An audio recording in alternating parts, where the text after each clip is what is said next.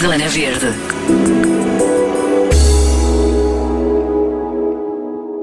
É conhecida por ambientalista imperfeita, mas o seu verdadeiro nome é Joana Guerra Tadeu.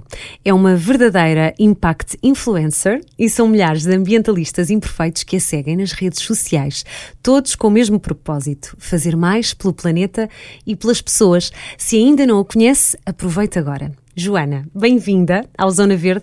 O que é, que é isto de ser uma ambientalista imperfeita? Obrigada pelo convite, Ana. Um, isto de ser uma mentalista imperfeita é, é pá, precisamente o que tu disseste: é termos uma vontade de fazer mais pelo planeta. Uh, e quando fazemos mais pelo planeta, na realidade não estamos a fazê-lo porque o planeta precisa que nós o ajudemos, mas porque as pessoas precisam que o planeta esteja bem para estarem bem, não é? Um, e ser mentalista imperfeito é fazer escolhas conscientes, sabendo que não vamos ter uma pegada zero, que não vamos fazer zero desperdício, que não vamos conseguir ser, eh, não ter um impacto negativo. A nossa existência tem um, um, impacto negativo, mas o planeta está preparado para absorver esse impacto negativo desde que nós não abusemos claro. dele, porque o planeta tem esta capacidade não é, de não desperdiçar nada e de transformar todos os impactos negativos em algo positivo com, com o seu devido tempo. De se regenerar, não é? No Exatamente, fundo. já dizia Lavoisier, não é? Nada, nada se cria, nada se perde, tudo, tudo se transforma. E, e ser ambientalista imperfeito é reconhecer que os nossos comportamentos têm impacto, uh, perceber quais são os impactos que nós podemos uh, uh, evitar ou reduzir sem comprometermos o nosso bem-estar e o bem-estar daqueles que, que, que dependem de, de, nós, e quando eu digo que dependem de nós é a nossa comunidade, não, não são só os nossos filhos, os nossos pais, a nossa família, é a nossa comunidade, o nosso bairro, a nossa, as pessoas que estão à nossa volta. Um, e também termos a humildade de perceber que nem todas as pessoas vão conseguir tomar as mesmas decisões que nós um, e que têm as razões delas, sem deixar que a imperfeição seja uma desculpa para não fazer nada. Claro, é? porque aqui a, a, perfeição é um inimigo, não é? O ser perfeito, Sim. não é? Ser hum. completamente perfeito, ecologicamente perfeito, para já, além de ser um absurdo, não faz sentido nenhum. Não e é não nada faz... disto que tu, no fundo, uh, transmites. Não faz sentido também porque Sendo a perfeição, obviamente, um arquétipo, como, como estavas a dizer, não faz sentido pedir isso às pessoas quando a responsabilidade não é do indivíduo, é de claro. nós todos enquanto sociedade. E eu acho que quando nós estamos a pedir às pessoas uh, se, uh, faz lixo zero, não desperdices nada, uh, deixa de usar o automóvel, já estamos, estamos a assumir uma série de coisas sobre as pessoas que à partida não são verdade para uma grande maioria. A grande maioria das pessoas não tem um automóvel. Uhum. Não, e. e... Portanto, porque é que o meu discurso há de ser deixa de usar o, o automóvel? Se cá um discurso tem que ser diferente, tem que ser vota no partido que está mais preocupado uh, uhum. uh, com os transportes públicos. Ok. Ou isto usa, é uma coisa... não uses sacos de plástico quando fores às compras, por exemplo. Exatamente, porque é? isto, isto, é um discurso, a imperfeição permite-me ter um discurso muito mais democrático e inclusivo. Quando nós vamos por um discurso que exige perfeição, mais aberto. Uhum estás, a excluir, a portas, estás, a excluir pessoas estás imediatamente. Portas, e não é sim. é só a pessoa mais privilegiada do mundo que de facto pode tomar uma, hum. uma série de Ser mais ecológica. cada vez que sim, cada vez que gasta dinheiro, etc, que é aquele típico votar com a carteira.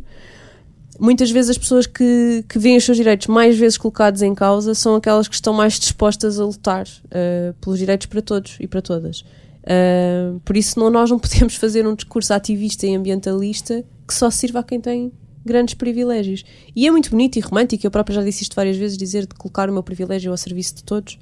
E acho que é bonito e acho que quem, quem, quem tem, eu sou ativista a tempo inteiro porque tenho tempo, dinheiro e saúde para o fazer, não é? Não, não, claro. E uma família que me apoia e uma equipa, uma, uma network, uma rede de contactos que me permite fazer isto e tudo mais. E, e fiz uma série de trabalho que me permitiu chegar aqui e fui educada numa família com estes claro, valores. já tens as bases também, Tenho não é? Já lá vamos, já lá vamos. Mas, mas eu costumo sempre dizer que há dois tipos de, ambi de ambientalistas, não, de ativistas os que têm estes privilégios todos e que se colocam ao serviço por alguma razão, provavelmente até razões patológicas, psicológicas, de ai, tenho que mudar sim, o mundo e tenho que salvar sim. o mundo, que é extremamente infantil e, e naif, mas pronto. Mas que ao mesmo tempo também é um motor para a mudança, portanto tem, o seu, tem a sua função. E quem não tem nada a perder. Claro. E eu recuso-me a ser. Eh, eu não estás nem tenho, num lado nem no outro. Não é isso. Eu tenho perfeita consciência que estou do lado dos privilegiados. No sentido em que eu tenho muito, eu vejo muito poucos dos meus direitos colocados em questão e, e, e violados, não é? Obviamente que enquanto mulher tenho alguns e um, sei lá, tive uma gravidez que não foi protegida socialmente, que é uma coisa que eu também acho eh, absurda, etc. Claro que houve razões para isso, mas obviamente que já, mas quer dizer, comparando com uma mulher trans negra, claro que eu sou altamente privilegiada no meu ativismo e que tenho uma série de ferramentas e as bases que tu mencionavas ainda agora, que a maior parte das pessoas não tem. Mas eu recuso-me a ser a ativista que tem esses privilégios e que exclui todos os que não os, não os têm. Claro. E esse ativista é o ativista que diz: olha, compra isto, uh, vota com a carteira. Uhum. E apesar disso ser útil para pessoas que têm as mesmas ferramentas que eu, e eu continuo a fazer algumas dicas dessas no Instagram, por exemplo, não é? Muitas vezes faço, sei lá, um reel só com cinco marcas em que podes comprar uh, biquínis reciclados. E isso tem o seu espaço. Sem dúvida. O meu trabalho, não se, o meu trabalho ideologicamente não pode ser esse. E não é. E eu não quero que seja. Uh, claro que há pessoas que interpretaram mal e tudo bem. Uh, e cada meio tem. O meio é a mensagem, portanto há uma mensagem que eu tenho que passar em cada meio. E aqui eu posso dar esta conversa contigo e explicar isto e colocar isto desta maneira, mas num post de Instagram não posso. Não podes. Não é num tens, 15 não, segundos não, que eu explico não é isto. O, claro, não é o veículo adequado. Não exatamente, é? exatamente. Mas a ideia é mesmo não excluir. Não E eu excluir. acho muito que a pessoa que eu era em 2019, por exemplo, a Instagrammer que eu era em 2019, excluía.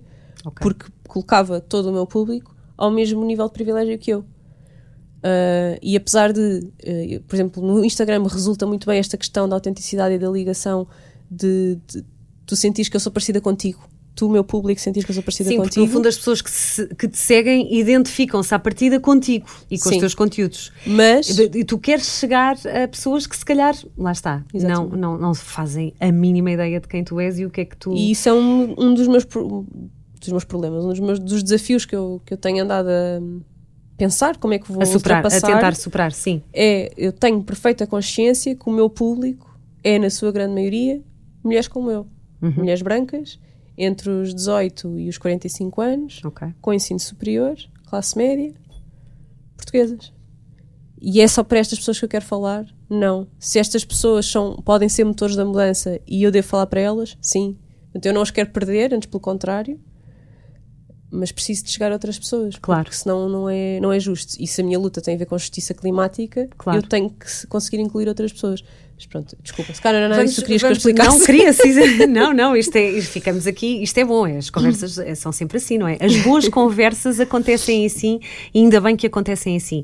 Mas conta-me, como é que a tua história toda começou? Como é que tu chegas a este, a Ambientalista este lugar? A este lugar? Conta-me lá. Uh, primeiro, eu, eu digo sempre isto porque eu acho que é mesmo importante nós termos consciência do- dos legados que nos permitem uh, ser como nós somos.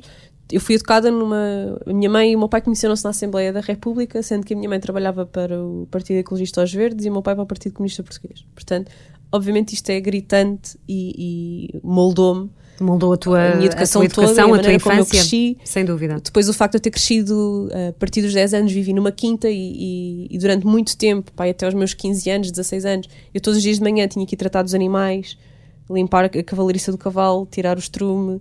Onde uh, era? Onde era Santarém. quinta, Joana? Santarém. Sa- Santarém. E continua lá e o meu pai vive lá. Maravilha. Mas E tu saíste com muita pena, se calhar. uh, eu vim para Lisboa estudar, Sim, não claro. é? Como, como quase toda a gente tem que fazer, não é? Tem que sair do interior para vir estudar.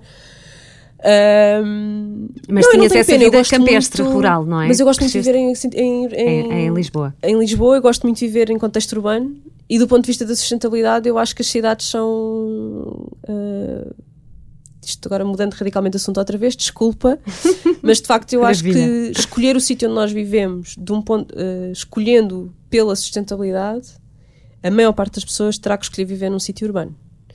Ahm, porque agora, com, com as mudanças que nós assistimos nos últimos anos, sobretudo devido à E pandemia, a pandemia veio mostrar muito isso, não é? Veio, veio aqui fazer um, um abanão grande, Uma banana, não é? Exatamente, mas por exemplo, eu tendo que ir, se eu tiver que ir só uma vez por semana a um sítio em Lisboa, como agora vou para gravar o, o, o programa de rádio, eu poderia viver em Santarém perfeitamente e fazer essa deslocação. Mas se eu tivesse que fazer essa deslocação todos os dias, duas vezes por Não dia, era viável. seria sustentável. Claro. Primeiro, para mim, para o meu estilo de vida e para a minha família, para o tempo que tu investes Claro. nesse tipo de coisas, e por outro lado, pela questão dos transportes e dos recursos que são utilizados Sem nisso. dúvida. Além dos serviços, não é? Se tu tens que agarrar no carro para comprar a tua comida, é sempre menos sustentável do que não teres que o fazer. Agora, se tu vives numa quinta e consegues cultivar a maior parte daquilo que tu comes, há aqui várias coisas, não é? Mas é muito, é uma, acho que é a maior decisão, ou a decisão com mais, há duas decisões que têm um enorme impacto na pegada que nós vamos deixar no planeta. O sítio onde vivemos e quantos filhos temos. E, São assim e onde trabalhamos maiores. também, não é? As deslocações. Eu estou, eh, pronto, eu coloco onde vivemos porque uh, podemos escolhemos onde vivemos em função de onde trabalhamos, não é? Sem e dúvida, daquilo que é, que é a nossa deslocação. É, Será. Claro. Eu diria que onde vivemos e quantos filhos temos são assim as duas maiores decisões ao nível da nossa pegada que nós vamos tomar ao longo da vida. Uhum. Ahm, por isso, quantos filhos temos e como é que os educamos? Que isso também tem imenso. Também tem, não é? Já lá vamos, já lá vamos. Nós Mas temos, pronto. nós temos eh, muita coisa. Tens, Muita coisa para falar. Sim, sim, Mas sim, muita coisa. então, família. Vamos a- voltamos para Santarém. Vamos para Santarém. campo. Sim, sim. E depois estudei comunicação, portanto, Ok.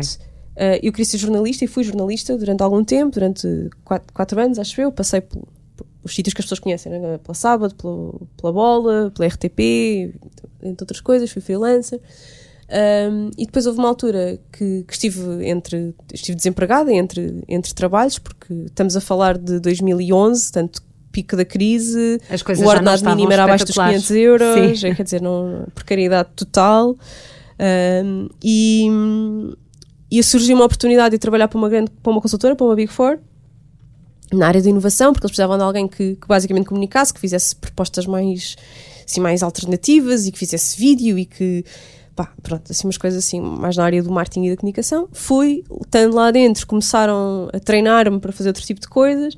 Quando dei por mim, era especialista num tema super sexy para quem me segue, que é eh, o combate ao financiamento do terrorismo e à lavagem do dinheiro. E acabei por, por ir parar a um banco por causa disso. Tive uma série de projetos nessa área e acabei por ser contratada por um banco.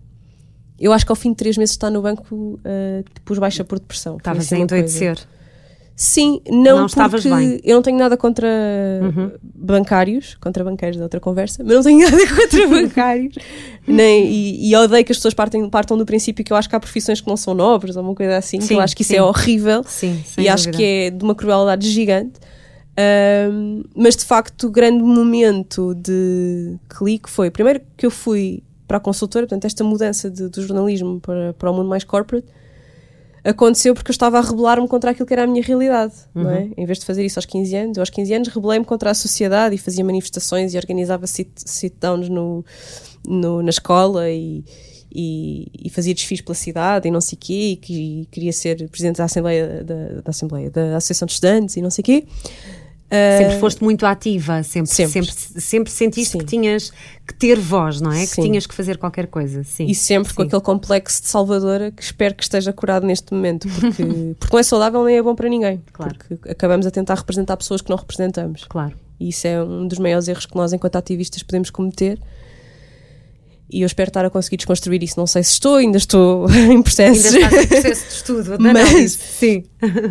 Mas depois eu acho que fiz ao quanto foi. De repente cheguei ali aos 20, comecei a viver sozinha, longe dos meus pais e longe daquela realidade e longe da minha comunidade onde eu tinha crescido, não é? Dessas pessoas com quem eu fazia essas lutas. Pensei, não, não. Temos que ser mais moderados, no meio é que está a virtude, que é o discurso neoliberal agora, não é? Ah, e, e se calhar sucesso é realmente ter dinheiro e o dinheiro traz liberdade e entrei muito naquilo, mas, aquilo, mas apesar disto ser óbvio, de eu saber intelectualmente eu percebo que isto é uma ideologia que faz sentido a muita gente e que eu respeito per- perfeitamente noutras pessoas, não casava com aquilo que eram os meus valores Claro. mais De- de- profundos sim. e eu vivia em, em constante luta interior. Ah, eu lembro-me de quando as pessoas me perguntavam, mas o que é isso de ser consultora? Eu responder é ajudar pessoas que têm muito dinheiro a fazer mais ainda. Uhum. Isto não era uma resposta que eu tivesse. Ou seja, só o facto de eu olhar para a consultoria assim é que, obviamente, a maior parte dos consultores que gostam daquilo que fazem não te vão dar esta resposta de todo. Vão-te dar respostas construtivas e que, e que fazem o trabalho deles parecer fantástico. Porque é um trabalho válido e necessário. Eu não conseguia. Eu olhava para aquilo que fazia com estes olhos de críticos e de isto é muito bonito, sabes? é? Sim. E estava sempre assim. Um, E e o grande um ponto que não de- estavas, eh, Sim. não estavas eu já não estava bem por outras razões. A minha mãe teve uma doença, teve um cancro terminal que não, não houve nada a fazer e, e eu casei-me, quando a minha mãe ficou doente, nós acelerámos tudo e decidimos casar logo para a minha mãe estar presente e não sei o. Portanto, houve uma série de mudanças e fui para o banco tudo ao mesmo tempo. Tive uma depressão clínica muito grave, tive... E a minha, pronto, a minha psiquiatra e a minha psicóloga queriam muito que eu, que eu te tirasse, que eu fosse para casa, não é? E eu não queria porque tinha acabado de entrar no banco. Até que houve um dia em que fiz a minha primeira penhora. Tive que aprovar uma penhora de uma pessoa de quem eu recebi o descritivo, não é? O nome, a profissão, o sítio onde vivia, quanto é que ganhava de ordenado, quanto é que tinha na conta, qual era a dívida, porque é que tinha a dívida, porque é que estávamos a bloquear as contas. Pá, e eu acabei a penhora, fechei-me na casa de banho, chorei duas horas e meia e liguei ao meu marido a dizer nunca mais faço nenhuma. E ele disse: Mas isso é o teu trabalho, portanto, se não vais fazer mais nenhuma, tens de despedir. E eu, pois é. Fui para casa de baixa, pensei e despedi-me. E despediste. Pronto. E de, o caminho da, da, da, do, do, ambiente, não é? De, de, já estava aí muito perto, não é? No fundo já estava, estava já estava praticamente. E eu estava a tentar ser Sim. eu e achava que para ser eu não podia ser nem nada perto da minha mãe, não é? Da claro. ecologista dos verdes, nem nada perto do meu pai, que era jornalista claro. comunista. Uhum. Uhum. Então eu tinha que ser tudo diferente. Achava, estava nessa fase de. que veio tarde para mim, essa fase veio muito tarde. Pai, de repente percebi, não, eu consigo ir buscar aquilo que me faz sentido a um, aquilo que me faz uhum. sentido ao outro. Ser eu sem ter que, ser, sem que ser eu seja ser oposto aos meus pais. Claro. E pronto, foi perceber o que é que isso queria dizer e, e passei por várias coisas. E na, na, tua vida já fazias, ou seja, quando, quando, quando viveste tudo isso e, e falando da tua experiência, tu na tua vida já fazias, já tinhas muitos hábitos, vá, mais ecológicos? Tinha, tinha. tinha Ou eras aquela coisas. pessoa, porque é engraçado, aqui pela Zona Verde já passaram hum, algumas pessoas e, e que até, pronto, hoje, hoje, hoje são da comunidade mais, mais verde, não é? E que até eram muito consumistas e e, eram pessoas eu que... Eu fui altamente consumista. Pronto, era, era aí que eu... Mas... Como é que tu eras? Como é que tu... Olha, eu lembro-me de... As minhas amigas na faculdade gozavam comigo porque eu ia às compras com elas e eu lia as etiquetas. E não comprava nada que fosse poliéster. Uhum. E não comprava Já nada tinhas essa consciência? Não, pois eu não sabia explicar. Aquilo ficou-me entranhado da minha mãe, porque a minha mãe não me deixava. Ok, ok. Só que eu não me lembro de ter essa conversa com a minha mãe do porquê. Do porquê? Também porque era uma. ouvias, ouvias Ouvia e tal, tinhas essa ficou... noção. Sim. Pá, eu lembro-me de estar com as minhas amigas e atenção, que estou a falar de amigas que hoje em dia se calhar são como eu. E leem também as etiquetas e não sei o quê, mas lembro-me desse gozo, lembro-me de. Ai, lá está ela, gostas de camisola leva? E eu, ai não, porque é made in Bangladesh e é de 100% sim, poliéster e, e já não comprava. Sim. Mas eu nem sabia muito bem explicar porquê, aquilo ficava entranhado. Portanto, eu tinha isso, tinha outras coisas, sempre reciclei, Pá, a minha mãe reciclava nos anos 80, que significava acumular lixo durante três meses em casa para depois enfiar no carro, encher o carro e até ir, ao teto e ir ao ecocentro que ficava a 15 km para despejar, não é? Incrível. E nós fazíamos isso. E, portanto, isto para mim era. Não, quando chegava a uma casa exemplos, que não havia não é? reciclagem, Sim. eu não sabia onde é que havia para o lixo. Claro. Só ficava tipo, então, mas isto não pode ir para aqui, claro. não pode ir para o lixo normal. Sempre, assim. claro. Aquilo fazia-me tilt. E pá, eu nunca vi a minha mãe deitar uma beata para o chão, que era uma coisa pá, que então nos anos 90 toda a gente fazia. Toda a gente, sim. Ainda hoje fazem quase todos, não é? Mas, mas muito mas menos. toda a gente fazia, sim. não é? E a minha mãe andava com a beata no, entre os dedos, apagada, até encontrar um caixote Até encontrar lixo. um caixote lixo. Quando não punha no bolso, que era um nojo, não é? E aquilo metia-me tudo imenso nojo. Mas, mas de facto era uma atitude que ela tomava com consciência de que aquilo de facto era lixo e não era para colocar no chão e que aquilo tinha consequências. E que hoje em dia já é, já é muito, felizmente, já muito há muita falado. gente, sim, sim, já muita todo gente um mercado tem, de cinzeiros portáteis. Tem muita dificuldade em onde é que eu vou colocar isto, não é? Onde é que eu vou, não vou deixar isto aqui no chão, não é? Exatamente. Não, não. Portanto, houve muitas coisas que, que vieram e que Uh, pois a minha mãe uh, foi muito formativo para mim a questão da, do desperdício alimentar. A minha mãe tinha um ano, a minha mãe foi fazer voluntário para, voluntariado para a Roménia depois da Guerra Civil uh, com as crianças, porque havia, antes da Guerra Civil havia a política de filho único e as pessoas abandonavam os segundos filhos, muitas vezes, precisamente porque, por causa da política de filho único, ter um segundo filho era um grande problema. Então havia uma quantidade de crianças abandonadas muito, abandonadas muito grande e havia muitos orfanatos com crianças e a minha mãe era educadora e a AMI fez uma missão em que além de levar médicos, que é o que a AMI Está tudo bem. em que além de levar médicos, que é o que a AMI faz, também levou educadores de infância e professores para tentar mudar um bocadinho as políticas dentro daqueles orfanatos. E a minha mãe veio de lá louca, não é? Foi que foi muito impactante nela. Então a minha mãe depois vem para cá e eu estou com um ano e meio. Pá, e a minha, nós, toda a gente teve um pai ou uma mãe ou uma avó que dizia: Ah, os meninos em África estão a passar fome, não podes deixar comida no prato. A minha mãe levava aquilo. À séria mesmo. À séria, não é? Era, não era em África, era aqui ao lado não, não, na Roménia, claro, claro, era claro. aqui ao lado, no bairro ao lado do nosso. Não havia não é? brincadeiras, claro. Não havia mesmo brincadeiras. Não havia cá espaço para. Claro Pá, pois a minha mãe foi, a minha mãe era professora de ensino especial nessa altura, uhum. portanto, e, e levava-me com ela para montes de situações, portanto, eu sabia perfeitamente o que é que era uma criança com deficiência intelectual, uh, sabia perfeitamente o que é que era crescer num bairro onde a maior parte dos meninos da escola tinham os pais presos, sabia, quer dizer, uh, eu fui sempre exposta a todas estas realidades e a minha mãe fazia questão de o fazer. E isso com fundou, consciência. Portanto, Isto foram, foi a tua formação, sem dúvida. Sim, por isso claro. eu não posso dizer que cheguei, cheguei em 2015 e era outra pessoa. Claro que não era. Claro. Agora, consumi, muito, consumi muita roupa, gastava 100 euros na Zara todos os meses na boa, não é? Porque queria ser como as outras pessoas do banco, queria vestir-me como as minhas chefes, aquelas coisas. Porque nós queremos pertencer e há muita gente que fala da moda como uma coisa fútil. A moda não tem nada de fútil.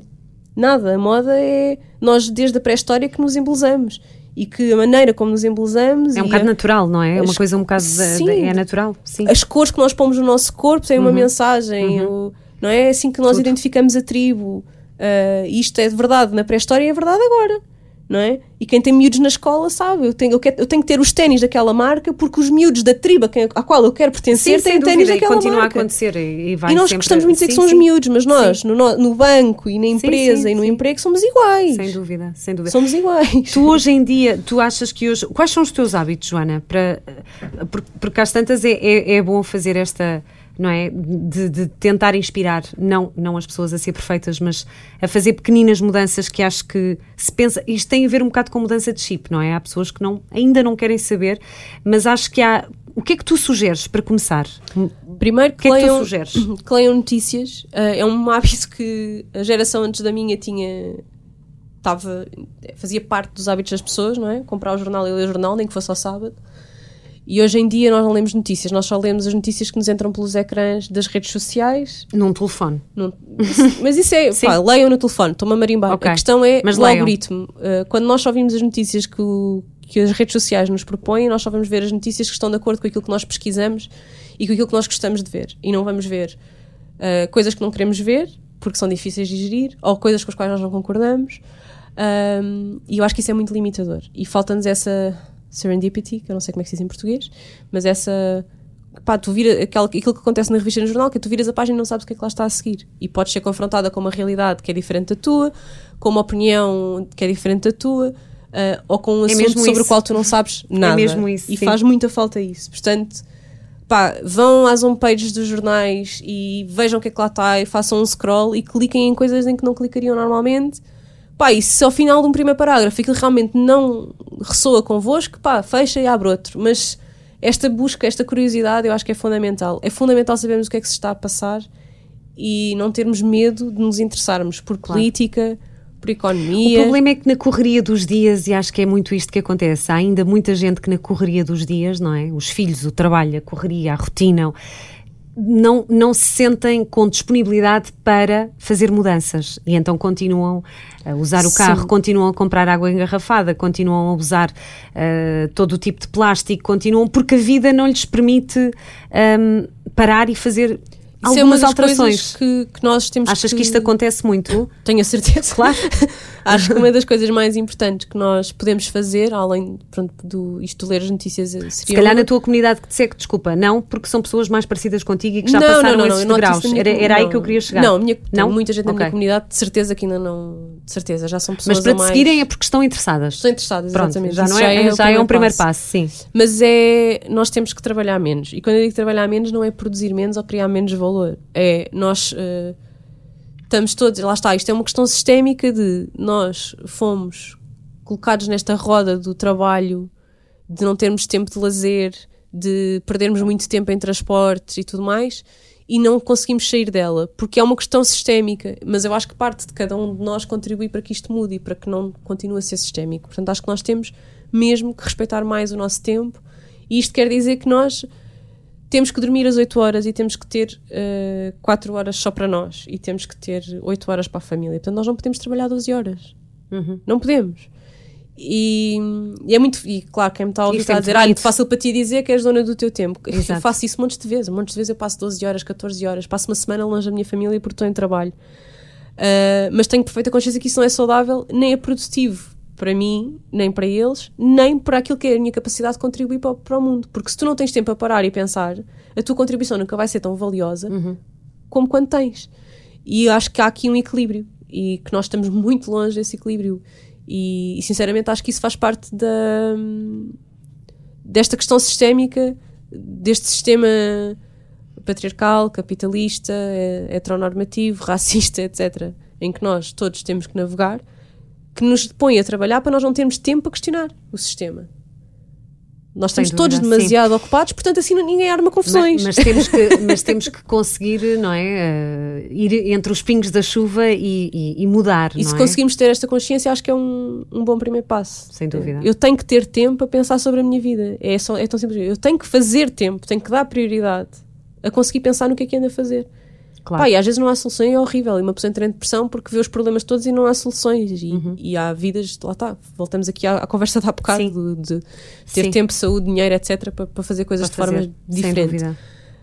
Um, mas depois, do ponto de vista prático, uma mudança que tem imenso impacto uh, naquilo que é o nosso contributo para um planeta mais justo e para uma sociedade mais justa um, e que custa muito pouco a fazer, apesar de poder não soar assim à primeira, é comer menos carne. Uh, e Reduzir a carne, e sim. fica tipo, ah, mas uh, parvo isso, agora vou deixar de comer carne. Ainda há um Não é preconceito preciso. muito grande, sim. Ah, não, mas eu quero comer, sempre comi e não há problema nenhum. Sim, mas. Mas quem diz carne diz peixe, atenção, né? as duas coisas, mas a carne é mais gritante. A carne é, é uma das indústrias com mais impacto ah, do, do planeta, a seguir à- às das energias e das, do- dos combustíveis e- das petroquímicas e das farmacêuticas, passando aquelas coisas todas que são realmente tóxicas, a agropecuária é, é, é a pior. Ah, e reduzirmos é esse uma consumo. devastação muito grande, não é? É um- Estamos é a falar uma- de desflorestação, perda de muita biodiversidade, coisa. emissões de carbono. Sim, sim, é, sim. ah, pá, é mesmo muita coisa. Ah, para não falar do bem-estar animal, que para algumas, para algumas pessoas será até aquele o, o- o melhor razão. gatilho e a principal razão para, para reduzirem ou deixarem de comer carne. Mas, do ponto de vista ambiental e social, a agropecuária é de facto uma daquelas indústrias e em que tu, reduzindo, tirando um dia de carne, tens mais impacto do que fechando a torneira sempre que lavas os dentes. Incrível. Então, isto é um exemplo, como podia dar outros quais, quaisquer, há muitos, não é? E Claro. é de facto uma coisa Basta que não custa um muito dia, não fazer. é? Pensa só que se almoças, imagina que há pessoas que almoçam sempre fora, não é? Aquelas pessoas que trabalham fora e que não levam marmita. Em vez de pedires carne ao almoço, pede, Pede. pede coisas vegetarianas. Ok. Uma Ah, vez, nem que seja uma é vez. que nem não sequer é um esforço que tu estás a fazer quando estás a cozinhar e pensares, ai, agora como é que se faz coisas sem carne? Só sei cozinhar com carne. Mas mesmo peixe." assim há soluções também para isso. Já há muitas, já há muitas, Muitas. já há muitas. Já eu há diria, muitas. o que eu costumo dizer quando as pessoas, "Ah, mas como é que eu começo? Pá, durante três meses, experimenta receitas até teres cinco receitas que toda a gente da família gosta e que não levam carne. Pá, depois vai repetindo essas cinco.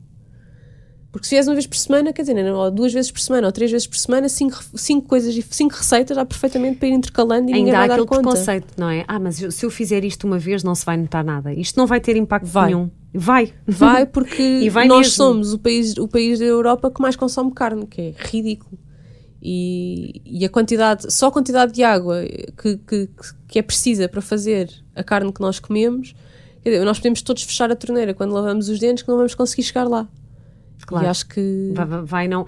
Eh, eh, Torneira também é um hábito que fechar ainda. torneiras, fechar desligar torneiras, luzes quando não estão a ser Usar a água, usadas, usar a água da, da banheira enquanto aquece. usar a água da banheira enquanto Sim. aquece e hum, Só falaste isto. da, garrafa, falaste da água engarrafada. Eu bebo água da torneira desde sempre, mas há, há pessoas que lhes custa porque sabe mal ou não estão habituadas. Hoje é? em dia tens soluções com filtros, tens filtros de carvão, tens a famosa brita, que isto eu não, não sou patrocinada, portanto Sim. não- Exato. nem sequer uso, porque a água em Lisboa é boa, mas por exemplo a água em Verdade. Santarém não é boa, na minha opinião. E se calhar tem um mau sabor e as pessoas, claro, Exato. E o meu pai, por exemplo, usa Sim. o filtro da brita. Ok. E ele que diz, tipo, isto sabe melhor do que a água que eu, que eu comprava em Ok. garrafão. Que estupidez que eu andei anos a comprar A garrafão comprar. e a cartar garrafões. É que, é que mesmo do ponto de vista da sustentabilidade do bem-estar das pessoas, Não há paciência, são muito pesados. Não, tipo, imagina uma pessoa idosa que vive num terceiro andar sem elevador, quer dizer, a levar garrafões de água, não é? claro, claro. Ah, Quando há estas soluções e muitas vezes só não utilizam porque não as conhecem. Há muitas coisas práticas que nós podemos fazer. Ahm, A epá, a questão da também, mobilidade é? é muito Sim, importante, sim. mas é um dos maiores desafios, porque sem ah, as cidades e as cidades e no campo, no campo eu acho que nem é. Muitas vezes acontece isso. Eu falo muito das cidades quando falo em mobilidade e vem Uhum. alguém que diz: Ah, tu é quem vive no campo e tem que agarrar no carro para fazer tudo Sim, são muito menos pessoas. A densidade populacional não tem nada a ver. E se nós nas cidades realmente tivéssemos oportunidade para não só... tem comparação. não, Não, é? tem comparação. E o que nós perderíamos, vá, de, de, de- Tudo. no, no de- campo, compensaríamos com as cidades. Portanto, Claro. acho que isso não, não é um tema. Realmente, onde há grandes densidades populacionais, tem que haver vontade política para haver grandes soluções para Claro. estas densidades. E, e olha, as eleições que nós acabámos de ter eh, foram no sentido oposto, infelizmente, porque elegemos para o grande, maior centro populacional do país eh, um programa eleitoral baseado no carro próprio que não é, não é climaticamente inteligente nem é socialmente justo. Ahm, portanto, isso é um uma das gran- dos grandes setbacks que estas, que estas eleições vieram trazer ao- do ponto de vista da justiça climática, na minha opinião. Um, quem, quem, chega ao teu site, não é? E, e falando do Instagram ou do. O que é que encontras, Joana? Tens, tu tens aqui um mundo. Eu, eu sempre que chego aqui, isto é um mundo. Eu vou dizer ambientalistaimperfeita.com. É este o teu site que tem tudo, não é? O que, o que é que se passa aqui? É, não tem tudo, infelizmente. eu, eu tenho estou metida em demasiadas coisas estás, e estás, não tenho equipa. Queres destacar tenho... alguns projetos que estás a fazer agora? Sim, um, eu acho que os principais queres... seria primeiro acompanharem-me no Instagram, porque é onde eu vou todos os dias nas stories, não é? Portanto, claro. Lá é onde estás a é onde estou sempre em cima do acontecimento sim, e sim. vocês podem saber qual é a coisa mais recente que eu ando a fazer ou se eu não estou, se eu não estou a aparecer, porque é que não estou a aparecer, eu justifico-me perante a minha comunidade, portanto se é isso que querem saber, o que é que se passa na minha vida, é o Instagram. Em ponto, de ponto de vista mais de projetos de trabalho, todas as terças-feiras tenho um programa que passa às 10h20 na, na Antena 3, na, na, na concorrência, lamento, uh, e que depois sai um podcast em que eu tenho convidados em que discuto um assunto em profundidade, normalmente falamos cerca de uma hora, Uh, sobre os mais variados temas, já falámos de mobilidade, de ecologia, de vegetarianismo, de bem-estar animal, já falámos um bocadinho de tudo e continuaremos a fazê-lo até enquanto me deixarem. São muitos temas, não é? São, São muitos, muitos há muita coisa a acontecer, felizmente. Sim. um, depois estou num projeto uh, que é assim o projeto onde eu gostava de ter mais tempo para investir, mas, mas pronto, que de facto não dá para fazer tudo, é uma pena, que é o projeto Todas Merecemos, que um, é um projeto de literacia menstrual e de combate à pobreza menstrual, que foi fundado isto nasceu mais isto nasceu de uma vontade da, da atriz Isabel Abreu de, de querer ajudar pois eu estava a vê-la aqui com a Isabel Abreu, sim, sim. exatamente. Querer ajudar as pessoas que menstruam em situação de, de exclusão social uh, ou dificuldades financeiras. Uh, ela contacta a atriz Vana Seixas, ajuda-me como é que eu faço isto acontecer, e a Joana Seixas contacta-me a mim Uh, nós fazemos as duas partes da, da comunidade Ecová aqui do país e ela liga-me uh, a fazer umas perguntas e aquilo que era para ser um telefonema de meia hora foi um telefonema de uma tarde inteira e o telefonema de uma tarde inteira transformou-se em eu estar uh, a, pá, eu costumo dizer que estou o tempo inteiro no projeto mas obviamente não estou porque tenho as outras coisas todas a acontecer e o que é que fazem Mas aconteceu numa dedicação Joana? incrível delas e minha porque de facto é um tema urgente nós fazemos, Já temos agora, várias vertentes. aproveitando aqui o, claro. o, o, o espaço para tem, sim, sim. Tem várias vertentes. Primeiro, uma vertente solidária em que fazemos cabazes de produtos menstruais mais saudáveis e ecológicos possíveis. Portanto, estamos a falar de quando as pessoas, as pessoas que recebem estes cabazes são sempre entrevistadas a priori para perceber quais são as suas necessidades e quais são as suas vontades. Um, e fazemos sempre e fazemos estes cabazes e podem, os cabazes podem ter coisas descartáveis de algodão biológico ou uh, copos menstruais, uh, cuecas menstruais ou pensos reutilizáveis de pano. Okay. Uh, que são assim as coisas mais exóticas que nós, nós entregamos. Também há discos menstruais, mas ainda não entregamos nenhum. São parecidos com os copos. Mas, um, e depois, portanto, é, elas são entrevistadas antes e depois a entrega é feita com um momento de formação em que nós explicamos como é que eles funcionam, como é que devem ser esterilizados, como é que devem ser utilizados e em que falamos dos mitos da menstruação uhum. e porque é que o ciclo menstrual é um bem social. Uh, portanto, como é que nós podemos mudar a cultura à volta da menstruação? Que tipo de, de direitos é que, estão, é que não estão a ser defendidos? Que tipo de direitos é que nós deveríamos exigir enquanto pessoas que menstruam? Etc, etc, etc. É muito engraçado. Depois temos uma vertente educacional, que é o projeto que nós estamos agora a desenvolver, que vai às escolas falar uh, de menstruação uh, para combater a pobreza menstrual desde a primeira menstruação, dentro do possível, e que também tem uma componente, obviamente, de educação sexual, porque a menstruação faz parte também do nosso sistema reprodutor. E, Vocês escolhem as escolas ou, ou, como é que funciona? No Fazem... estamos a criar um programa piloto e okay. é só numa escola. Uhum. Portanto, para, uhum. já, para, já, não há resposta a essa pergunta porque okay. temos que. Uh, é uma escola que tem uma enorme comunidade de romani. Okay. Um, isso é um dos cuidados que nós temos, que, das coisas que nós vamos ter que aprender e testar. E estamos a trabalhar com especialistas na, em, várias áreas. Temos, felizmente, temos uh, pessoas muito interessantes interessadas no, no, no projeto. Uh, também temos um projeto, em princípio teremos um projeto de formação junto da Polícia Municipal de Lisboa, por exemplo.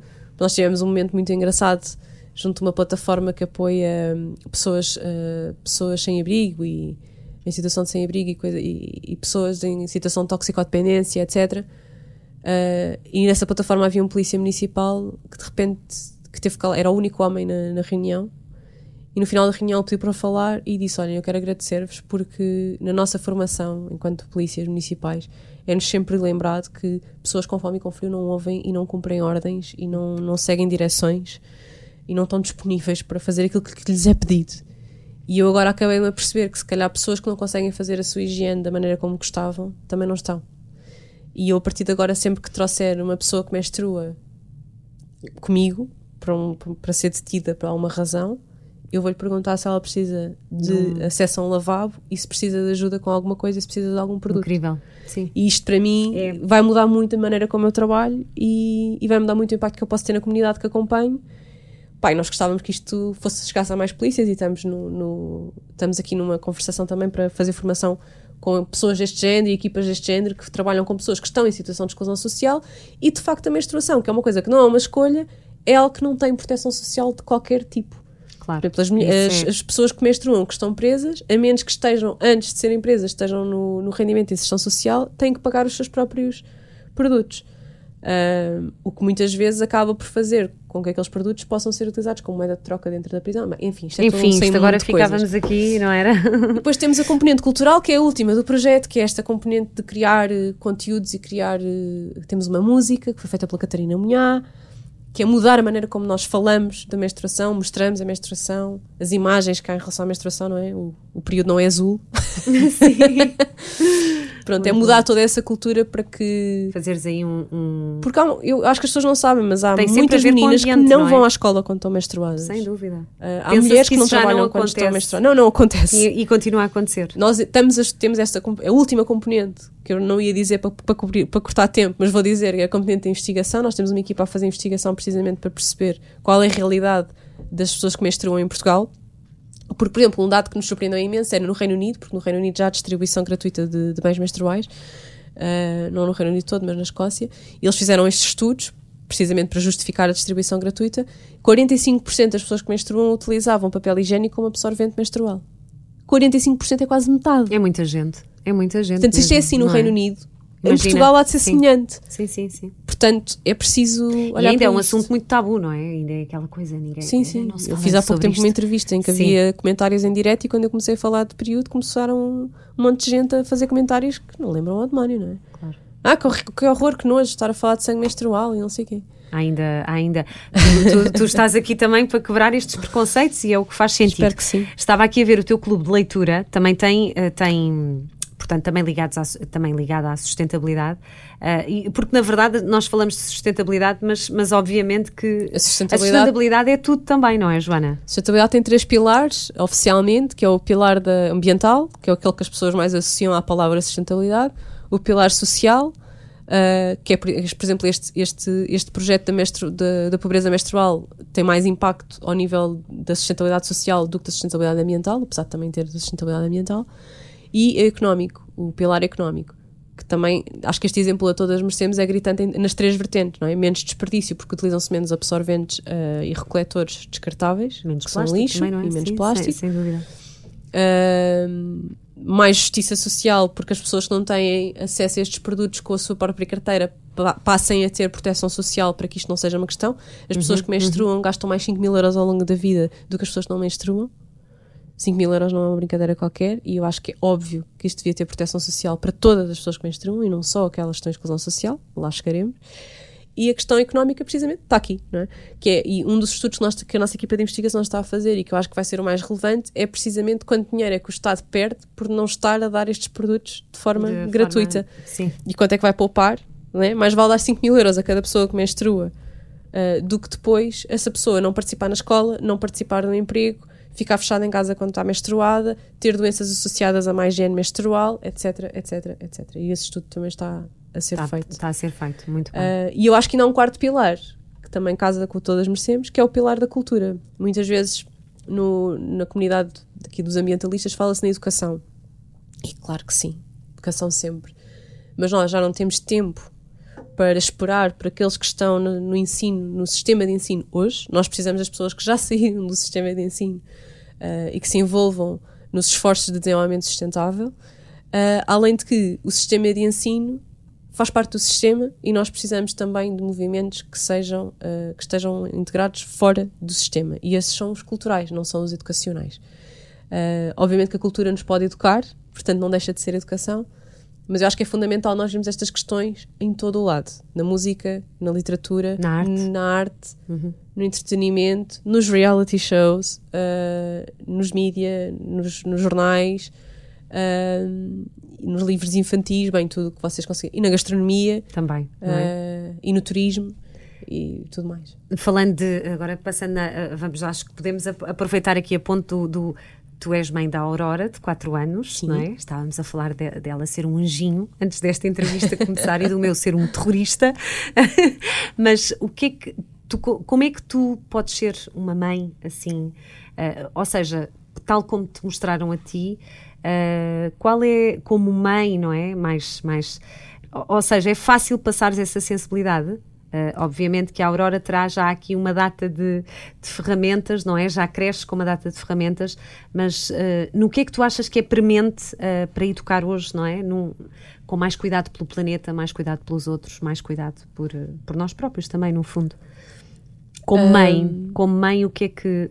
Os educadores ambientais dizem-nos que nós não somos capazes de cuidar daquilo que não amamos. Portanto, o primeiro ponto seria expor as nossas crianças à natureza, uh, aos animais, à informação, uh, não esconder o que é que se está a passar, mas também tentar não criar ansiedades desnecessárias em torno, não, não fazer um discurso fatalista Sim, e, até porque têm, e são pequeninos, não é? Exatamente. E, e, não precisam disso. Porque é uma das coisas que se nota agora, uh, também há muitos estudos sobre isto, que é, é com a ansiedade nos adolescentes e a geração, a geração, se calhar não, é a Z, não é? A geração Z, sim uh, que, que, está a sofrer muito com a ansiedade uh, porque sentem que não vão ter planeta para viver, não é? Portanto, imagina os nossos filhos que têm agora 4 e 7. Uh, Assusta-te essa ideia? Claro Penso, que sim, sim, mas se não tivesse esperança não tinha tido a Aurora, não é? Sem Portanto, dúvida. Mas uma coisa Tem que, que eu, haver aqui um caminho de esperança também, não é? Há um dado que eu costumo, quando me perguntam isto, do que é que eu acho que vai acontecer, que mundo, é, em que mundo é que a minha filha vai viver, acontece muito perguntarem-me isto, eu costumo dizer, nós, um português gasta mais ou menos 210 litros de água por dia. Por dia.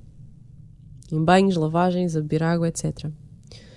Se as coisas continuarem como estão, de acordo com as previsões que o IPCC faz para, para o Mediterrâneo, quando a minha filha tiver 25 anos, ela vai ter que viver com 21 litros de água por dia. Assumindo que ela vive aqui, não é? É uma ordem de grandeza. Estamos a falar de dividir por 10, não é? É um décimo da água que eu uso hoje em média. Sem dúvida, mas se Isto ela perceber é... o quanto a água é preciosa, se calhar vai ser não, mais... Não vai poder ser ela a perceber, vamos ter que ser nós. Sim, sem dúvida. E a questão é essa, não é? Por isso é que eu insisto na cultura em vez de insistir na educação. Temos que ser nós. Pois temos que ser nós a, a, a, mostrar esse caminho, não é? E esta coisa de nós continuarmos, nós fazemos isto há muitas gerações, nós pormos a responsabilidade da mudança na geração que aí vem, acho, acho extremamente injusto. Uh, pá, acho mesmo extremamente injusto, porque a culpa é nossa, não é deles. Até porque nós estamos a consumir hoje o dobro do que consumíamos há 60 anos. Uhum. Portanto, quem tem responsabilidade são as pessoas que nasceram de há 60 anos para cá. Sem dúvida, sim. E nós temos que assumir essa responsabilidade. Do ponto de vista de como é que isto se faz, expô-los à natureza, não é? Expô-los Mas o meu, tudo, por exemplo, não consegue estar com a torneira aberta, percebes? Ele vê uma torneira aberta já e já tem o chip de ir, ir fechá-la e, de, e de lhe fazer confusão um, aquela água não servir para, portanto, ir, ir pelo cano sim. abaixo, literalmente. E, e, coisas que nós vamos na rua, ela vê lixo e ela quer apanhar. Sim. E no Covid, tá, quando começou a cena da pandemia, eu não sabia o que, é havia de fazer, porque não queria que ela mexesse em nada, porque estava com aquele, estávamos todos com aquele pânico, não se sim, pode mexer em nada sim. e temos que... Mas é muito fácil eles perceberem, eles, para, é, para eles é muito natural, não é? É, é tudo sim. tão natural, tudo tão fácil. Aliás, um grande momento de orgulho para mim foi receber a primeira avaliação da minha filha na pré-escola e nas observações finais dizia denota um amor pela natureza Tal e pelo bem-estar dos sim, animais sim, sim, né? e protege o ambiente e, ensina aos outros meninos a separar o lixo e eu fiquei, de repente fiquei tipo, uau, uau. eu não sabia, percebi-me que nem sabia que estava a resultar, sabes? Mas eu acho que é expor, expor a muita informação e a muito, muitas coisas boas, né? fazê-los amar muito o planeta, não ter medo. Eh, eu acho que há muitos pais que têm medo de colocar os filhos em situações eh, diferentes da sua. Eu sempre fiz questão que a minha filha andasse numa escola que fosse pública, que tivesse meninos de vários backgrounds. Uh, a turma dela tem uh, imigrantes da Palestina, tem malta angolana com muito dinheiro, tem malta de uma comunidade romani ali da área. É? No fundo, sim, sim, estarmos habituados a. a... Isto, e, e não é para. Eu não, acho que a, a, minha filha vê cor, claro que vê, ainda no outro dia fez um comentário que fiquei super embaraçada, não sabia o que eu ia dizer, porque eu estava a falar com um amigo nosso que não fala português, só fala inglês, E ela vira-se para mim e diz-me, a altos pulmões no meio da rua, não gosto nada quando falas com a pessoa castanha. Sim. E eu, filha, ele não, ele não, ele não, não fala assim por ser castanho, ele fala assim por falar inglês, não é? Sem e tu não estás a perceber o que eu estou a dizer, Sim. está a ser frustrante, não é? Mas eu também não lhe disse, não, não digas isso. Não, eu expliquei-lhe, mas olha, Claro. não é por ser Sim, castanha, é eles porque é não- não- inglês. claro, eles não têm esse tipo de. de- de- Mas eu acho que esta coisa, ah, nós não vemos cor. Claro que vêem, claro, Claro, que não- dúvida, mas, claro. mas é ver a cor E a e questão isso não é isso- essa. Claro, exatamente, e isso a não ser a é- questão. Isso não é questão. Ah, pronto, e tem brasileiros, e tem russos, e tem meninas iguaizinhas a ela. Claro, a melhor amiga dela é igual a ela, background igual. Ai. Ao menos, pronto, não é? Mas não, isto não. também nós depois procuramos, também temos, é uma questão muito humana também, não é? De procurarmos o- a semelhança. Enfim, se isso é bom ou se é mau, já é outra questão. Mas é, e depois a outra coisa é para dar menos respostas e fazer mais perguntas. Quando ela me pergunta ah, coisas sobre. Porquê é que tu poupas água? Porquê é que tu tens que. Não, ela outro dia fez uma pergunta que eu ia um bocadinho para lá. Estávamos na casa de banho, ela a fazer xixi e diz-me assim: Porquê é que nós temos aqui na casa de banho quatro sítios que deitam água e não temos só um? Pois. E eu fiquei a olhar para ela e disse assim: Olha, boa pergunta, realmente. Um chegava, Tanta não era? gente, ta- tanto sítio, tanto. E ela tanto- disse: sim, com uma torneira podíamos tomar banho, despejar o botoclismo, é que lavar os com dentes. 4 Porquê que temos anos, quatro? com 4 anos, com 4 anos, é verdade. Isto, isto diz muito. E isto, eu, em vez de lhe dar uma resposta, disse-lhe: Não sei. E começámos a falar. E eu disse: Mas já, isto todas as casas de banho são assim. Se calhar porque as outras casas de banho são assim, é que a nossa também é. E- E começámos ali a falar. A falar. E eu, sim. mas olha, mas há pessoas que não têm. Sem Sabias dúvida. que, olha, quando a mãe teve, depois contei-lhe histórias, não é? Quando a mãe teve no Malau e as senhoras nem sequer tinham torneiras. Ó, a, a senhora, depois falar- falar-lhe da pessoa, estás a ver? A Maria ia todos os dias buscar água, tinha que andar não sei quantos quilómetros e trazia um balde, e depois aquele balde tinha que servir para cozinhar e para não sei o quê, e para não sei o que mais, e ela separava aquilo por recipientes. E, não- Pá, e ela de repente estás a ver, uma torneira chegava perfeitamente. Eu, Pois é, Bem fazer mais perguntas do que não tentar logo dar respostas e ser.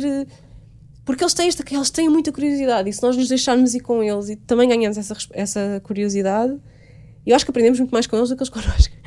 Porque é este- lá está, eles obrigam-nos a ter tempo a pensar sobre as coisas, porque fazem estas perguntas sim. e nós de E repente temos que parar Temos e, que e parar, arranjar uma resposta.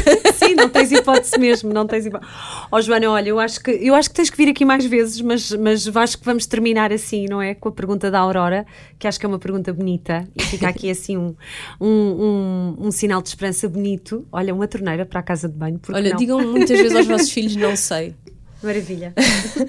Joana, olha, deixa-me aqui as tuas, deixa-me aqui a tua morada virtual. para Uh, quem arroba está. Joana Guerra Tadeu uh, por todo o lado. Muito bem. E assim encontram-me de certeza. Se puserem no Google, aparece o site, no, aparece o Insta- Instagram. no Instagram estás como, estou aqui a ver, Joana Guerra Tadeu. Joana Guerra Tadeu. Pronto. E o teu site também, não é? Ambientalistaimperfeita.com. Pronto. Para que- e po- po- podem te mandar mensagens, podem falar contigo, podem. Sim, e-mail, tudo. Uh, eu às vezes demoro, insistam. uh, é um one, one girl team, portanto, Muito bem. às vezes demora, mas insistam que. Que vais, que envias. E olha, obrigada. Gostei Obrigada, muito. E temos que repetir. Tens que vir cá Até mais à vezes. próxima. Está bem? Até à próxima. Obrigada, Joana. Zona Verde.